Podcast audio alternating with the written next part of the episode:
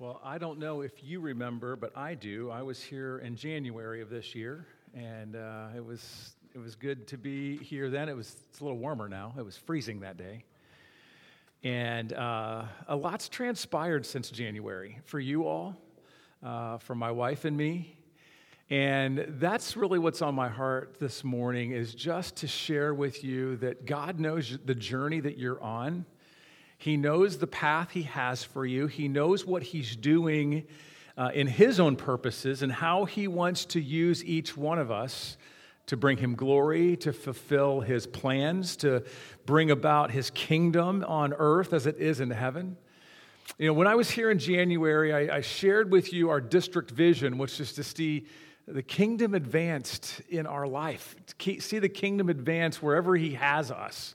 And we talked about how the rule and reign of God goes wherever we are submitted to it. It was a hopefully uh, an encouragement to you to realize there's more going on than any particular aspect of your life. There's a bigger picture that God is bringing, and uh, we need to be caught up in that bigger picture. But today, I want to take the other side of it, the, the road that you're on, the, the pathway, the next step on that path that you're on, and, and share with you that God understands it's not just about advancing His kingdom, it's about walking with us as we advance His kingdom. And uh, something that's been very important to me is to realize that my expectations and my thoughts about how this thing is going to look get radically turned on its head every now and then.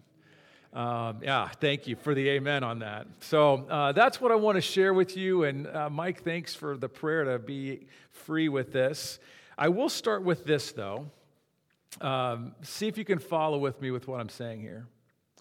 Take 450 grams of three water soluble protein groups and two water insoluble protein groups and mix with a ratio of one part liquid to three parts powder. Add a fermenting gas compound, allow the composition to expand for one or more times, then heat to 350 degrees Fahrenheit for 33 and a half minutes and cool for 10.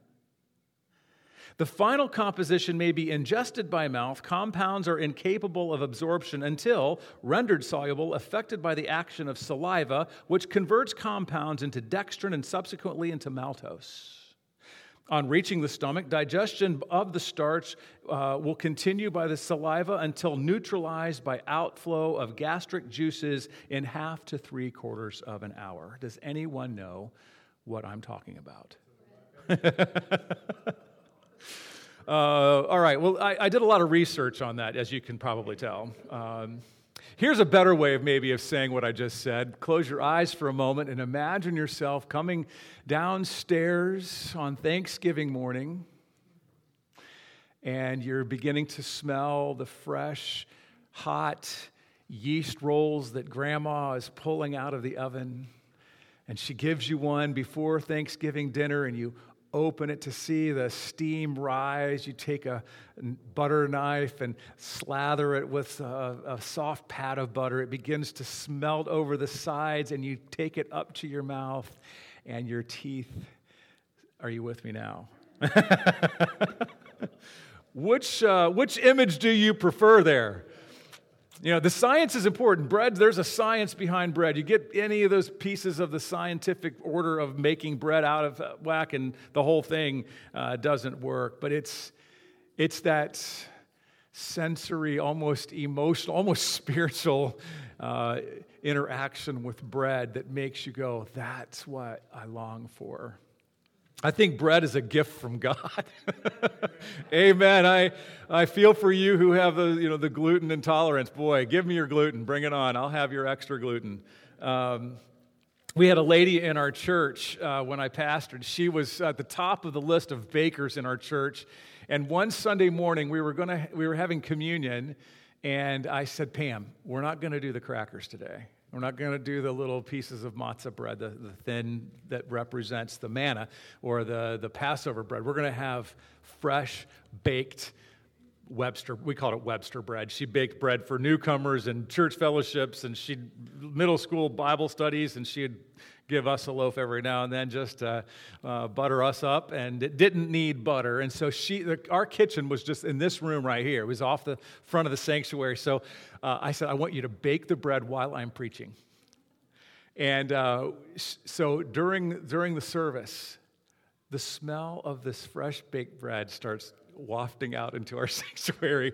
No one was listening to me. Everyone kind of knew something was going on behind those doors. And she brought out fresh baked bread for communion. And uh, had I had Pam Webster and had your sanctuary had a kitchen right off it, I would have done that today.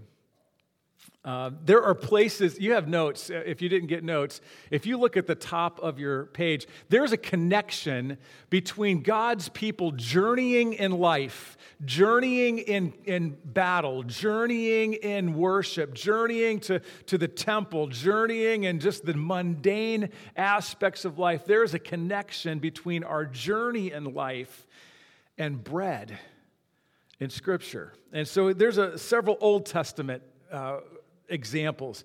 Abraham in, in Genesis 14 had been fighting battles with different kings, and at the end of one battle, out appears from almost nowhere this mysterious person known as Melchizedek.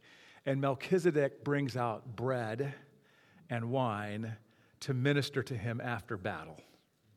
Uh, in uh, Exodus 12, perhaps you know the story that when uh, Israel was being called up out of Egypt, God says, I want you to be ready. He gives them a recipe for bread that could be made quickly, it could be carried for a long time. It was the Passover bread. Have it because you're going to be on the move. And so I'm delivering you, and you've got to be ready, and things aren't going to feel great. And, and you see bread provided in deliverance. By the time you get to Exodus 16, the people are already beginning to complain to God about how they would love to go back. and uh, so, in, in their disobedience, while they're busy complaining and grumbling, God brings down from heaven this substance that they can go and pick up on the ground. It's called manna, it was their daily bread.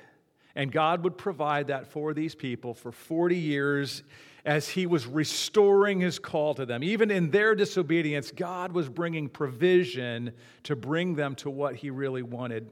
By the time you get to Leviticus, as God begins to show his people what worship is going to be like, it begins with a grain offering in Leviticus 2. So they are supposed to bring, among other things, grain to the temple, and the leftover grain would be made into bread to provide for the priests.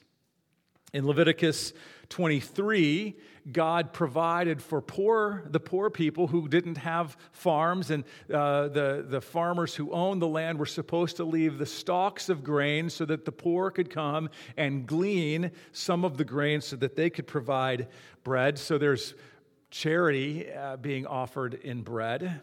In Leviticus 24, there was to be a perpetual loaf of bread in honor of God, an allegiance to Him, an ultimate ongoing devotion. It was called the showbread uh, in the King James, but it's this bread that was prepared in worship of God.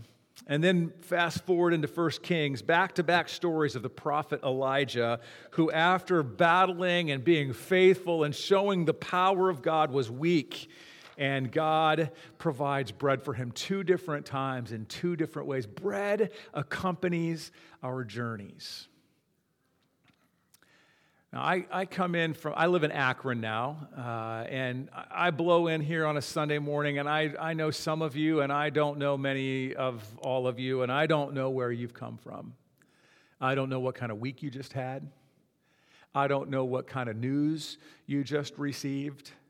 I don't know what you're facing in a week or, or a month. Maybe there's something ahead of you that you're pretty unsettled by. Maybe we just we came up yesterday uh, for a funeral uh, over where we used to pastor. A 62 year old man died of cancer, and now his widow wakes up this morning for the first day without her husband. That you, I don't know what's going on in your life. And maybe you're here today and you're thinking, life is good right now.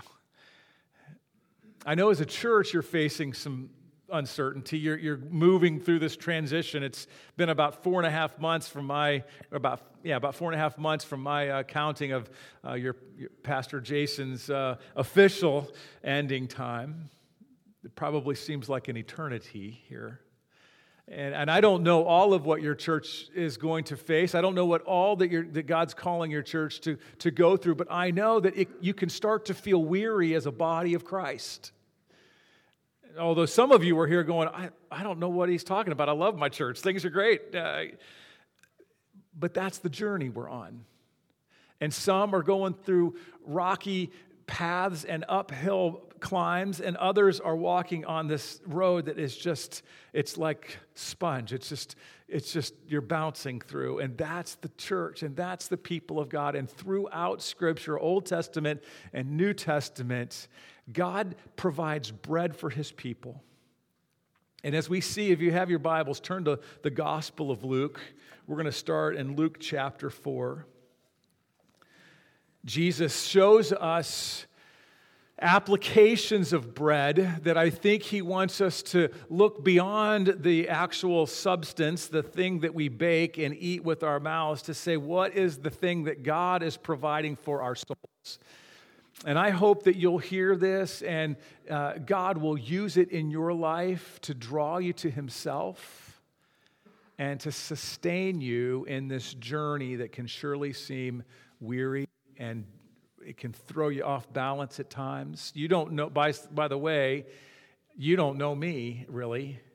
You don't know what we've been through in these last couple of months, how some things that we were expecting and thinking that God had for us in our journey got turned on its head. And now we're kind of going, okay, Lord, what are you, what are you doing? And we still don't have clarity on some of that. Jesus knew about kingdom food himself. I call, I call bread kingdom food, food for the journey, sustenance for this road that we're on. Jesus knew tough times, he knew good times. He experienced all the same kinds of things that we experience, and he let the Lord lead him not only in providing what he needed to sustain him, but to show him the stages of the journey, the points of rest along the way, and to also know that when you think you're done, oh, maybe you've just begun. So, when the Israelites were wandering in the wilderness, you know they had that pillar of cloud by day and that pillar of fire at night. And when it moved, they were to move. and when it stopped, they were to stop. And if they're anything like we are, there would be times when God was moving and they were saying, God, could you please slow down? I can't keep up with this right now. And I bet you there were times when the pillar was staying and not moving, and people were going, I need to do something. I, God, where can, can you get going? We need to get going. And you realize that it's God who not only provides sustenance for the journey, it's God who is navigating the journey. He's the one leading the journey. Jesus knew that. It, in fact, is the beginning of his ministry, Luke chapter 4. Uh, we see that bread is a provision for Jesus in temptation. You're taking notes, that's your fill in in temptation. Let me read verses 1 through 4. Jesus, full of the Holy Spirit, returned from the Jordan and was led by the Spirit in the desert, where for 40 days he was tempted by the devil. And he ate nothing during those days. And at the end of them, he was hungry. well, I guess so. If you tried to go 40 days without food. And the devil said to him, If you're the Son of God, Tell this stone to become a hot yeast roll that you Tell this stone to become bread. And Jesus answered, It is written, man does not live by bread alone. Now, that's an interesting place where Jesus stops, but let me back up for a moment. We don't know how Jesus was tempted during these 40 days. We, we don't know, we're not told exactly, but it, we, we were told that for 40 days he was being tempted by the devil. And then at the end of those 40 days, the last temptation that Jesus hears is make, or the first temptation, I guess, that he hears verbally is make some bread for yourself. So I don't know if, if the temptation was just to fill your stomach, just to get something in your mouth that you go, ah, this is what I've needed. That might have been the temptation. It may just be that Satan was tempting Jesus to take matters into his own hands. You make something happen. Don't wait on God. It could be that it was to short circuit God's plans. I mean, if Jesus would have started doing miracles like that, he could have showed the world who he was. Instead, God had a journey ahead for Jesus that would entail the cross. So I don't know what the temptation was. I just know it could have been any of them or all of or some of them or all of them. But he quotes from Deuteronomy 8 3, the Old Testament, back to the people who were in the wilderness and coming out. And he says, Man does not live on bread alone. But does anyone know what 8 3 goes on to say into 8 4? But on the, every word that comes from the mouth of God. Church, I'm going to say something that is obvious. This book is bread for your soul. God has things to say to you when you're weary, when you're struggling, when you're confused, when you're antsy, when things have been turned on their head, this word, the daily intake of God's word, is nourishment for your souls. And I know that might be the most obvious thing that anyone could ever say in church, but I ask you, what's the daily intake of God's word like in your life? Are you going to God's word? So that he might minister to your soul in good times and in hard times. That's what Jesus is saying. I, I want bread, but I live on the word of God. I live on the, every word that comes from the mouth of my Father. It's sustenance for the journey. And I, I encourage you as individuals and as a church to come around and build your lives on the Word of God. The second picture we see then of bread in Luke's gospel is over in chapter 9. You can turn there, chapter 9. This is the famous story of the feeding of the 5,000. Uh, God often tells us to do things that we are incapable of doing. Has anyone ever felt that God has asked you to do something that you thought, there's no way I can do that? Um, God, I don't know why He does that more often in our lives, but all they had were five loaves and two fish for 5,000 plus people. If you don't know the story, let me just read verses 12 to 14. Late in the afternoon, the 12 disciples came to Jesus and said, Send this crowd away, this 5,000 plus people, send the crowd away so that they can go to the surrounding villages and countryside to find food and lodging because we are in a remote place here. And he replied, Well, you give them something to eat. And they, they answered, We have only five loaves of bread and two fish, unless we go and buy food for all this crowd. About 5,000 men were there. But he said to the disciples, have them sit down in groups of about 50 each. And then, if you don't know the rest of the story, they bring to him their loaves, and he breaks them and he gives them, and they go out, and miraculously, God starts providing food for 5,000 plus people. You probably feel like God's saying to do things as a church in Shelby, Ohio, that you go, Lord, I don't know how we can do this. Uh, you know, I, I know how it is, and I see this in, in the district, and I see this in my own life. You just think, we're leaking here. We, we're, we're struggling here. There, I don't have anything to give. And God puts us in these places sometimes at our weakest to provide things that we never would have seen possible. One story I will share about my wife and myself years ago we were at our lowest point in marriage. Um, we've had some low points in our marriage, yes. And this was uh, probably our hardest time in, in, in ministry and in life. We felt, uh, we just felt attacked by each other, by Satan. We didn't feel like there was much good going on, and um, God put this family in our lives who lived right behind us, and there was a trailer park right behind our house. And these, th- this family was, they were just, they just lived life out there, and they were kind of a mess, and they had all these kids, and there were, you know, different kids from different parts of their lifetime and marriages, and and uh, God just kept bringing these people to our backyard, and we would, we and sometimes they would come, uh, and I'm not uh, proud of this, but they, sometimes they'd come and they'd knock on the door, and I thought, Lord, I, literally, I just don't have, I don't have it today. I don't have anything to give these people. Not that they were asking for, they just, they just wanted to be together. And I, I did, first of all, I was bothered by it. And secondly, I was so weak. And would you, would you know that one day they came and knocked on the door? It was a Sunday or Saturday afternoon. And I just wanted to lay on the couch and watch golf. And that was true. And they came in the dad and the mom and one of their teenage daughters, and they were in crisis. And I just, I was like, Lord, I, and we just listened, and they talked a lot, so they, we just got to listen for a long time, and and at the very end, I just, I don't know if it was Lori or me, we, one of us just said, "You guys need Jesus. You need to pray to receive Jesus." I mean, I, that was about all I could do. And they prayed to receive Jesus Christ right then on our right at our dining room table.